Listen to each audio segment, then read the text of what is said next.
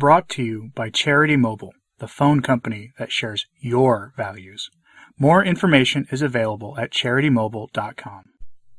A friend of mine on Twitter, who might be one of the most Portuguese people I've ever encountered, and by that I mean he absolutely loves Portugal and its history, and he has spared no expense when it comes to his time on Twitter to talk about the great Catholic history of that country, and he is a traditional Catholic. He brought to my attention this, um, well, an oath to the Immaculate Heart of Mary. Now, this is something that I think that a bishop or a church or a priest of the church could sort of rework for our time for the laity and for the clergy. This oath was for was recited by King John IV, the King of Portugal, and he did it for a specific purpose, but I think it could be reworked for our time. Now, I'll have his English translation, which was provided by my friend. I'll put that on the uh, in the show notes for a special weekend version of the show notes for uh, over at returntotradition.org. That's the name of this channel or podcast with a .org at the end, so that you can look at it yourself. And if you are a priest or a member of the clergy, please have a look at it if you think it can be reworked because well we know we, this we are now at the uh, yesterday was the first saturday of the month and many people continued their five first saturdays devotion which focuses on reparation to the immaculate heart of mary so i think this is perfectly in line with that and i think it could be done as part of that act of reparation as an an additional thing that you could do that would only take a few minutes now without further ado i'm going to recite this and we'll see what happens thereafter. I, King John the, by the grace of God, King of Portugal and the Algarves, before and beyond the sea in Africa, Lord of Guinea and of conquest, navigation and commerce, of Ethiopia, Arabia, Persia, and India, etc., doth hereby make known this mine provision, seeing by the most particular aid of the Lord our God, restituted to the crown these my kingdoms and fiefdoms of Portugal, considering that the Lord King D. Alfonso Henriques, my progenitor and first king of this kingdom, being acclaimed and raised king, in recognition of her great aid, and with the consent of his vassals, took as a special advocate the Virgin Mother of God, Our Lady, and under her sacred protection and patronage offered to her all his successors, kingdoms, and vassals, with a particular tribute in sign of vassalage, wishing I to imitate his holy zeal in the singular piety of the Lord's kings my predecessors, recognizing in my person the great and continued aid of the most powerful Mother of God, our Lord, by intercession of the Virgin Our Lady of the Immaculate Conception, being here we then convened in the Estates General with all three estates of the realm, did I propose the obligation we had of renewing and continuing this promise, and venerating with most particular affection and solemnity the feast of her Immaculate Conception.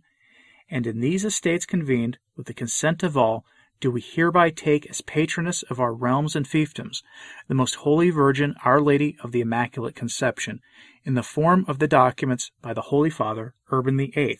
obliging me to seek the confirmation of the Holy and Apostolic See and therefore offer again in my name and of the Prince Theodosius, my above all beloved son and all my descendants, kingdoms, fiefdoms, and vassals, to the holy house of the Conception, situated at Villa Vicosa, for having been the first in all of Iberia of this particular devotion, fifty gold coins each year in tribute and vassalage. Likewise, we do promise and swear, with the prince and estates, to confess and always defend, even with our lives if necessary, that the Virgin Mary, Mother of God, was conceived without original sin, having in respect that the Roman Church, our Holy Mother, to whom we are bound in obedience and to follow, celebrates with, with particular office and feasts the most holy and immaculate conception, with no prejudice, however, that should Holy Mother Church deem to the contrary, this oath will be null. We hope with great confidence in the infinite mercy of the Lord our God, that by means of this Our Lady patroness and protectress of our kingdoms and fiefdoms, of whom to our honor we confess ourselves vassals and tributaries, may she be our refuge and protection against our enemies, to the prosperity of these realms, for the greater glory of Christ our Lord, the exaltation of our holy Catholic Roman faith, the conversion of peoples, and the destruction of heretics. And should any person intend or operate against this our promise, oath and vassalage, by the same effect, being our vassal, we remove his rights to being a natural person of these realms and exile him from this kingdom. And if that person be among our descendants, which may God not allow, let him no longer be counted among our descendants, hoping that by the same Lord God who gave us this kingdom and raised us to the royal dignity, may such a descendant by from that dignity be struck down and deprived, and that for all time and there be certainty of this our oath and promise established in the estates general, we order that three public acts of it be kept, one sent to the court of Rome for confirmation by the Holy Apostolic See, another to be kept at the house of Our Lady of the Immaculate Conception of Villa Vicosa, and the other one at the Tower of the Fall. Given in this our city of Lisbon on the 25th of March, on the year of the Nativity of our Lord, 1646. King John IV, King of Portugal. Now, what you had there was a very clear, solemn oath of a king in the mid 17th century to honor and protect Our Lady's Immaculate Conception. And if you'll recall, one of the things that uh, the sins that is made reparation for in the five first Saturdays devotion are the sins against Our Lady, including the denial of the dogma of her Immaculate Conception. This is reparation for the sins of the Protestants, typically,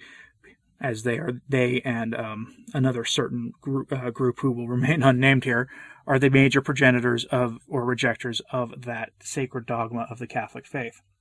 And so King Henry or King John the Fourth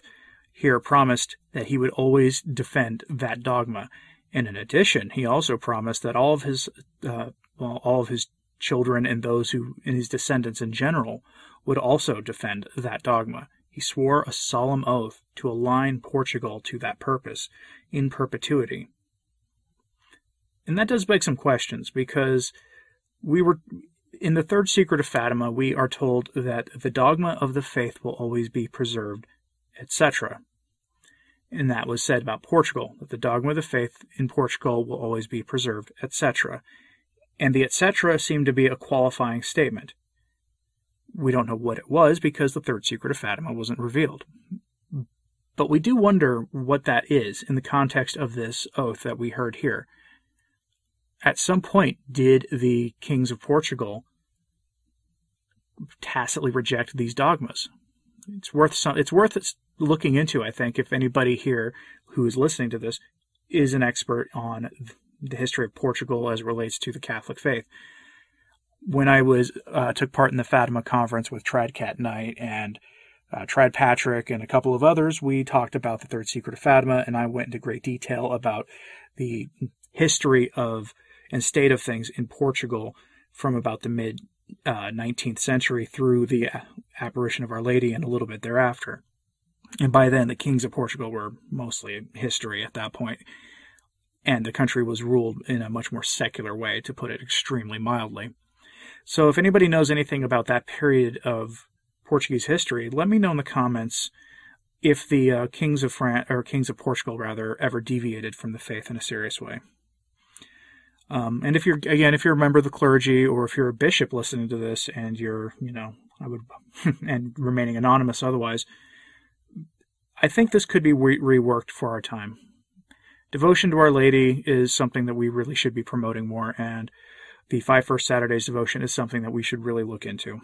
uh, promoting even even more. And while not, this oath was never asked for at the Five First Saturdays devotion, it's still something we could consider doing. But of course, this oath was particular to the king, so maybe this should be reworked by a member of the clergy. I don't know. Let me know your thoughts on this in the comments, please, and as always, pray for the church. I'm Anthony Stine. Ave Maria.